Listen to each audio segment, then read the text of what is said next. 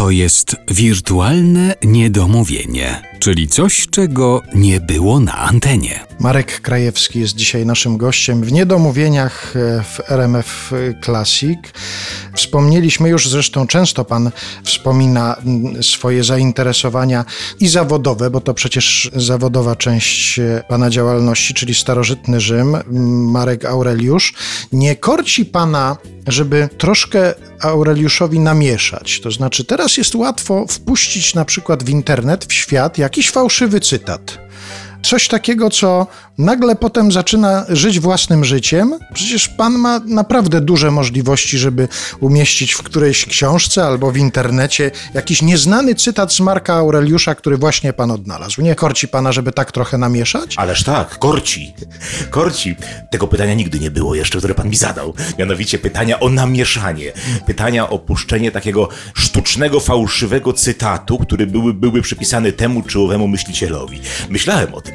Myślałem o tym, to mnie korci, ale nie dlatego, nie dla hecy, nie dlatego, żeby, żeby potem satysfakcją sprawdzać w internecie, że ten czy ów powtarza, czy powiela tę informację, ponieważ no, byłoby to normalne, normalne oszustwo. Ja o czym innym myślałem. Ja myślałem o tym, żeby napisać samodzielnie, stworzyć motto, i przypisać jakiemuś wielkiemu filozofowi. Motto do powieści, a to z powodów bardzo prozaicznych. Po prostu ja każdą moją powieść, może poza tą ostatnią Miasto Szpiegów, ale każdą moją powieść opatruję mottem.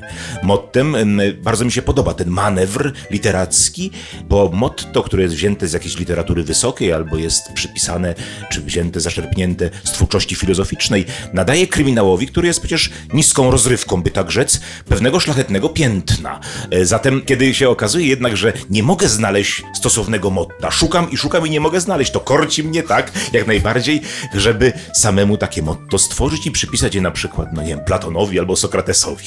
No to teraz będą Państwo ostrożnie zaglądać na strony książek Marka Krajewskiego, a zwłaszcza z dużą ostrożnością podchodzić do motta, które się gdzieś tam znajduje na początku. A propos szczegółów. Tych szczegółów w każdej Pana powieści jest mnóstwo, dotyczących przeróżnych sfer życia życia, a i topografia miasta, w którym się to dzieje, i adresy, i nazwiska, i odniesienia do różnych prawdziwych y, wydarzeń y, historycznych.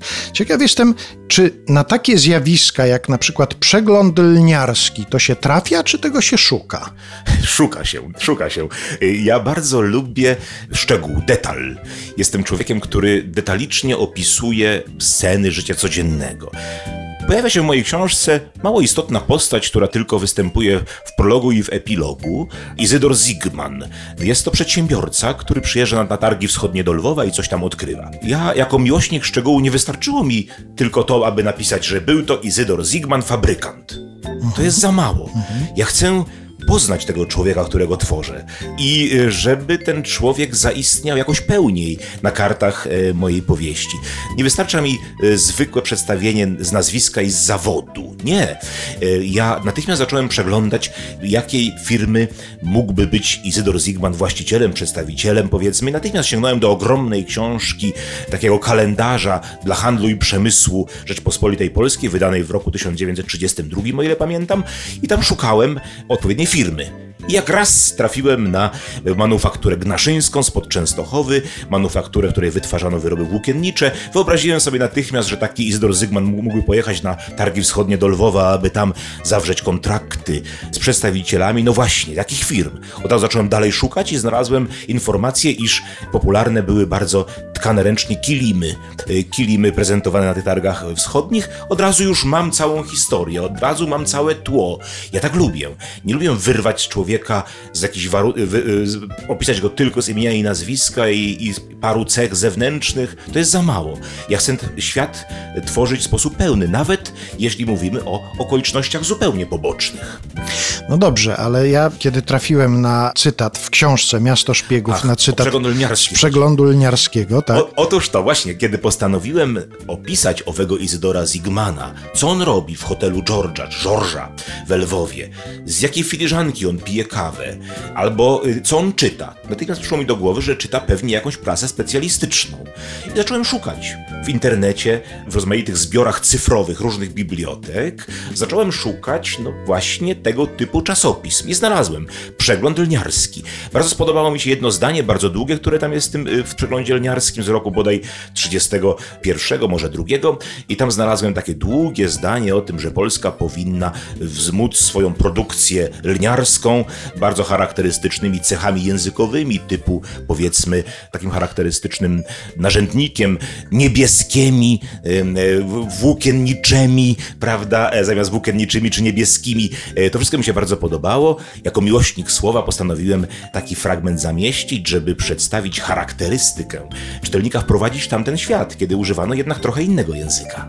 Ale dużo pan tego przeglądu liniarskiego poczytał? Nie, natychmiast natrafiłem na, na pierwszy lepszy, to aż taki dokładny nie, nie byłem, aż tak szczegółowo nie szukałem. Tutaj poszedłem trochę e, tak na łatwiznę. Pierwszy numer, jaki mi wpadł w ręce, to znaczy jaki się pojawił na ekranie mojego komputera, ten numer wykorzystałem. Już sobie wyobraziłem, jak Marek Krajewski zagłębia się w lekturę przeglądu liniarskiego i okazuje się, że na to całe życie czekał, że tam Marek Aureliusz, pal 6 Marek Aureliusz, ale przegląd liniarski to jest dopiero przeżycie. W tej, w tej książce Miasto Szpiegów są o wiele ciekawsze elementy, jak sądzę, niż, e, niż e, produkcja e, lnu i konopi Otóż e, takim zjawiskiem niezwykłym jest laboratorium profesora Weigla. I tutaj, w tym momencie, muszę panu powiedzieć, że zagłębiałem się. Tak, tutaj czytałem bardzo dokładnie, dużo na ten temat. Jak wykorzystywano wszy przy tworzeniu szczepionki przeciwko tyfusowi. E, czytałem rozmaite książki, w tym znakomitą książkę, monografię e, Mariusza Urbanka, Rudolf Weigl i Karmiciele Wszy, wydaną dwa lata temu, trzy lata temu przez Iskry. To rzeczywiście mnie fascynowało. Tutaj szukałem różnych informacji w prasie i polskiej, i obcojęzycznej. Byłem ciekaw, czy wynalezienie szczepionki na tyfus było tak wielkim wydarzeniem, że pisały o tym gazety zachodnie. Byłem ciekaw, dlaczego Rudolf Weigl nie dostał Nagrody Nobla. To wszystko zgłębiałem. Tak, czyli są, mówiąc krótko, elementy, które mnie mniej interesują, typu lny i konopie, powiedzmy, a, tak, a są elementy, które mnie bardziej interesują, czyli insekty, e, które przenoszą śmiercionośną chorobę. Jeszcze raz Państwu przypominamy, że już jest najnowsza powieść Marka Krajewskiego Miasto Szpiegów i już zdradziliśmy, że akcja tym razem przenosi się do Gdańska. Już się zgłaszają jakieś kolejne miasta z propozycjami, żeby kolejne powieści Pan u nich umieścił, czy... Miałem, miewałem takie propozycje, ale nie, nie doszliśmy do porozumienia z włodarzami, czy z tymi, z tymi którzy te propozycje składali. Różne były oczekiwania.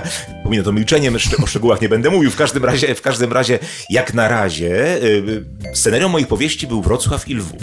Natomiast od czasu, od momentu, kiedy zacząłem nowy cykl szpiegowski, nazwijmy go, kiedy Edward Popielski wciela się w współpracownika polskiego wywiadu i kontrwywiadu wojskowego, czyli legendarnej dwójki, tutaj już pozwalam sobie na przenoszenie się, na przechodzenie pomiędzy różnymi miastami. Tak na przykład e, w powieści Pomocnik Kata była Warszawa i Wilno. Tak w powieści Dziewczyna o czterech palcach mm, był, był Wołyń przedwojenny, przedwojenne województwo wołyńskie. Tak i tutaj moje e, drogi literackie poprowadziły mnie do wolnego miasta Gdańska. Dlaczego? Powieść szpiegowska to jest oczywiście, to są zmagania między, e, zmagania wywiadów. Wywiad polski z jakimi wywiadami walczył? No oczywiście z wywiadami tych państw, które e, chciały zlikwidować postanowienia traktatu wersalskiego, czyli ze sw- swoimi potężnymi sąsiadami, ze Związkiem Radzieckim, z Niemcami. Ta walka wywiadu ze Związkiem Radzieckim, mm, czyli pomiędzy dwójką a Razwiet Uprem czy Została przeze mnie opisana w powieściach dwóch o Popielskim, teraz postanowiłem przejść na grunt niemiecki. I tak myślałem dość dużo o scenerii. Które to by mogło, mogłoby być miasto? Pierwszy pomysł to była Bydgoszcz. Bydgoszcz byłaby takim miastem interesującym dla mnie, ponieważ tam się mieściła ekspozytura trzecia, której szefem był legendarny Jan Henryk Żychoń, który Niemcom zaraz za skórę straszliwie, niemiecki Abwehrze. On, on występuje w mojej powieści, ten, tenże Żychoń. Drugie miasto Toruń z liczną mniejszością niemiecką. Bardzo interesujące rzeczy. Czytałem wspomnienia Romana Ingardena, wybitnego polskiego filozofa, który wspomina, iż kiedy był nauczycielem tam w gimnazjum toruńskim, to jedna czwarta e, uczniów nie mówiła po polsku. To, to byli Niemcy. Toruń. Lubię to miasto, y, mam dobre wspomnienia osobiste z Torunia, ale w końcu uznałem, że najbardziej interesującą scenerią byłby Gdańsk, wolne miasto Gdańsk. Miasto, w którym ścierały się wpływy różnych wywiadów, ale także istniały, co bardzo ciekawe, prywatne agencje wywiadowcze, które zdobywały informacje i sprzedawały temu, kto więcej zapłaci. I to był dla mnie impuls, to był dla mnie punkt wyjścia, poza inną wiadomością, innym szczegółem, który poznałem dzięki lekturom internetowym, mianowicie porwania jako element walki wywiadów. Porwanie jako element walki wywiadów, wymiana, wymiana szpiegów, e, wydało mi się to niezwykle fascynujące, interesujące. Zatem te dwie, e, dwa motywy, prywatna agencja wywiadowcza i porwania, są ważnymi dominantami mojej powieści. A szczegóły oczywiście znajdą Państwo w powieści Miasto Szpiegów Marka Krajewskiego. Muszę Panu powiedzieć, że podsunął mi Pan pewną myśl, bo ja od jakiegoś czasu szukałem jakiegoś pomysłu na własny biznes, a taka prywatna agencja wywiadowcza to jest, zdaje się, może być dochodowa sprawa tak naprawdę. Pewnie tak, oczywiście takie istniały agencje, czy, czy może to agencja to jest duże słowo, istnieli tacy, tacy właśnie ludzie do wynajęcia. O, o, o, o to mi chodzi, o, O, to o. mi chodzi.